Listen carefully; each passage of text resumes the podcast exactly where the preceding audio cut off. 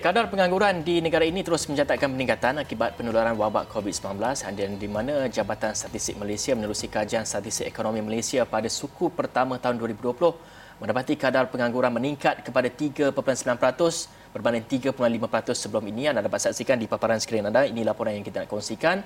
Dan walau bagaimanapun menurut Ketua Perangkawan Malaysia, Datuk Seri Dr. Muhammad Uzir Mahidin, lebihan tenaga kerja di industri yang terjejas boleh diserap dalam industri perkhidmatan yang penting. Dan ia sekaligus dapat mengurangkan jurang kemahiran yang dihadapi setiap pekerja dalam meningkatkan kebolehpasaran dan juga kemampuan setiap tenaga kerja itu dan kekurangan tenaga kerja diramal dalam industri perkhidmatan penting iaitu seperti kesihatan, pertanian, makanan uh, kerana wujud permintaan meningkat dalam industri tersebut. Dan untuk cakap dengan lebih lanjut mengenai isu ini dan bagaimana pekerja boleh uh, yang terjejas boleh mencuba kerjaya baru dan semestinya memerlukan mereka untuk menstrukturkan semula atau uh, reskill kepakaran mereka. Kita bersama dengan Datuk Nelson Reganaden, pengurusi tabung pembangunan sumber manusia HRDF. Selamat pagi Datuk. Selamat pagi. Datuk, apakah antara latihan yang boleh disediakan oleh HRDF dalam usaha untuk reskill semula tenaga kerja mereka yang terutama sekali mereka yang telah pun kehilangan kerja itu sendiri? Uh, terima kasih kerana menjemput saya, uh, Esrawani dan juga selamat pagi dan selamat sejahtera kepada semua penonton Esrawani.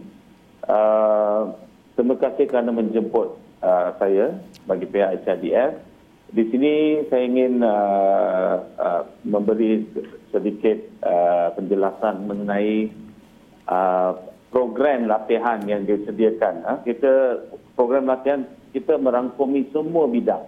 Mm-hmm. Ya, semua bidang, uh, bidang-bidang baru termasuk drone teknologi, oh. um, AI dan sebagainya. Walaupun tadi uh, Jafri ada mengatakan mengenai uh, pertanian ya. Pertanian sekarang kita eh, nak bagi tahu bukanlah macam dulu kita nak hmm. menggunakan teknologi dalam pertanian.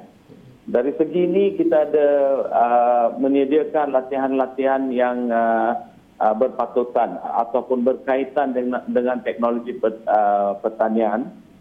Kita ada rangkaian uh, lebih daripada 4,000 penyedia pelatihan yang berdaftar dan bertauliah dengan uh, berdaftar dengan uh, pembangunan uh, perbadanan pembangunan sumber manusia ini. Uh-huh. Jadi uh, uh, tidak terhad atau terbatas lah. Latihan tu memang wide scope. Dia ada uh, merangkumi semua bidang.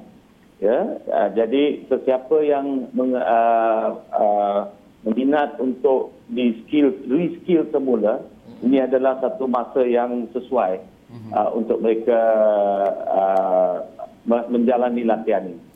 Datuk bercakap mengenai program ataupun uh, kos untuk latihan ini, berapa lama masa yang diambil untuk mereka mempelajari ataupun reskill, mendapat skill-skill yang baru dengan uh, tabung uh, pembangunan uh, sumber manusia ini dan ketika ini sejak daripada PKP bagi mereka yang telah pun hilang pekerjaan mereka, berapa ramai yang telah pun menyertai uh, dari segi program ini?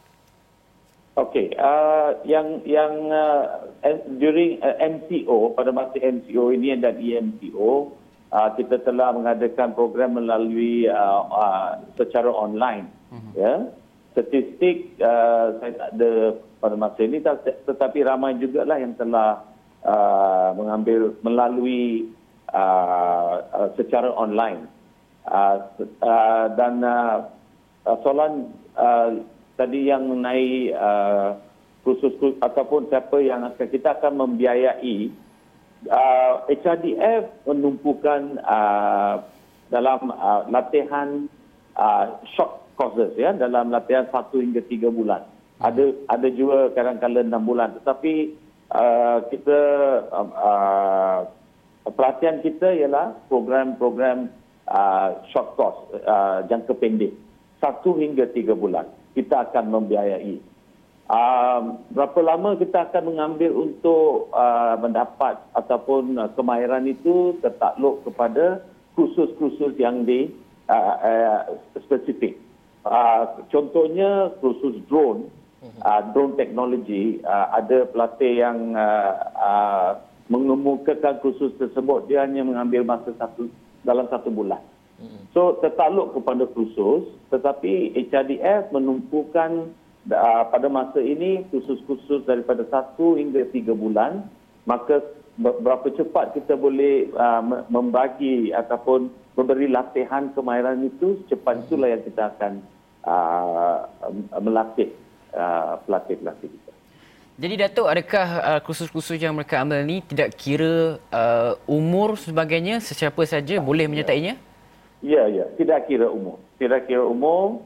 Uh, ada juga yang uh, budak-budak berumur 15 16 tahun sekarang dah jadi YouTube sensation. Gaji dia 30 ribu, uh, dapat ganjaran 30 ribu, 40 ribu setahun. Baru umur dia 15, dia duduk rumah, dia dah jadi YouTube sensation. Ya, yeah? and, and mungkin uh, uh, uh, kalau kita tengok yang mereka yang uh, telah kehilangan pekerjaan dan sebagainya, mereka juga boleh cuba uh, dalam teknologi-teknologi you know, seperti nak jadi sensasi YouTube, tetapi kena ada kemahiran sikit dalam bidang tu kita boleh uh, bantu mereka hmm. mendapatkan kemahiran dalam bidang-bidang tersebut uh, dan sebagainya. So ada uh, dia skop memang memang luas. Hmm. Memang luas. Baik, Datuk, adakah tabung, kita tahu tabung pembangunan sumber manusia menyediakan program untuk reskill ataupun untuk mendapatkan skill-skill baru bagi pekerja yeah. uh, yang terjejas disebabkan oleh PKP dan mungkin sebelum ini pun juga telah pun bergiat aktif dalam menyediakan program-program sebegini. Dan yeah. dari segi pelaksanaan program, kita tahu sudah berikan program. Bagaimana pula jika uh, mereka mempunyai dari segi mereka sudah ada skill yang baru, adakah uh, HRDF akan uh, memberi ataupun akan menghubungkan mereka dengan syarikat-syarikat yang memerlukan pekerja-pekerja ini ataupun bagaimana? Ya, sekarang ni kita ada satu program yang kita telah laksanakan uh, satu hari bulan ni iaitu program Place and Trade. Uh, pelatih-pelatih kita uh, yang daftar uh, telah pun uh, di, di luar sana sedang uh, membuat uh, uh, dengan tengah mencari kerja untuk uh, uh, tiga grup iaitu mereka yang uh, telah hilang kerja, uh-huh. uh, mereka yang menganggur uh, dan juga lepasan sekolah yang belum kerja. So untuk mereka ni kita sedang uh, telah pun membuat uh, uh, satu program yang dinamakan program Place and Train dan di sini uh, banyak organisasi-organisasi termasuk pelatih-pelatih kita akan mencari kerja dalam dalam rangkaian HRDF sendiri ada rangkaian uh, uh, employer uh, yang berdaftar itu 40 ribu uh, uh, employer yang telah berdaftar dengan uh, uh, HRDF. Mereka sendiri kita telah menghubungi mereka bahawa mereka, uh, mungkin mereka pun ada ada juga uh, permintaan pekerjaan tetapi lain-lain organisasi yang tidak uh, tidak termasuk dalam 40 ribu ini pun telah juga uh, uh, berminat untuk uh, memberi latihan serta uh, memberi uh, pekerjaan uh, kepada pelatih-pelatih tersebut. Yang kategori yang saya telah bincangkan tadi di tiga kategori itu.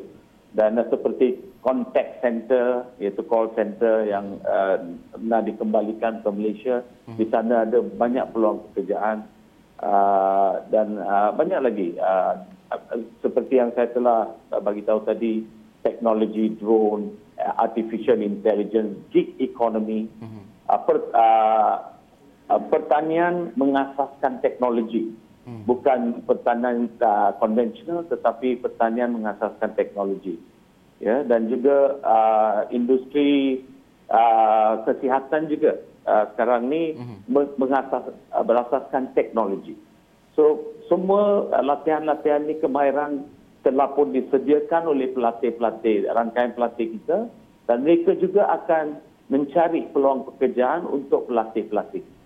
Hmm. Datuk, kepada mereka yang sekarang ini uh, kehilangan pekerjaan yang sekarang ini masih tidak tahu untuk uh, nak buat apa dan nak cari kerja survival itu di mana agaknya mereka boleh menghubungi uh, tabung pembangunan sumber manusia HRDF ni? Macam okay, mana nak nak, nak kontak?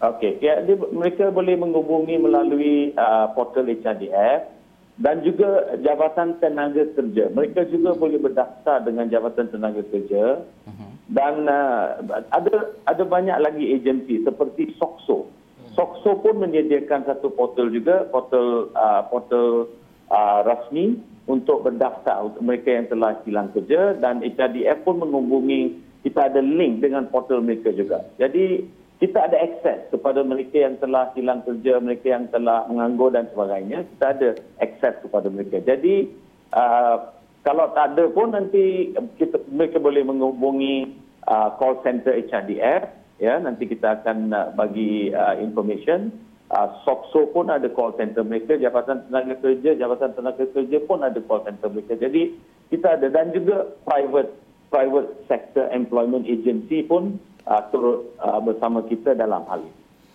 Baik, terima kasih Datuk Nelson Reganaden merupakan pengerusi HRDF, satu inisiatif yang amat baik sekali.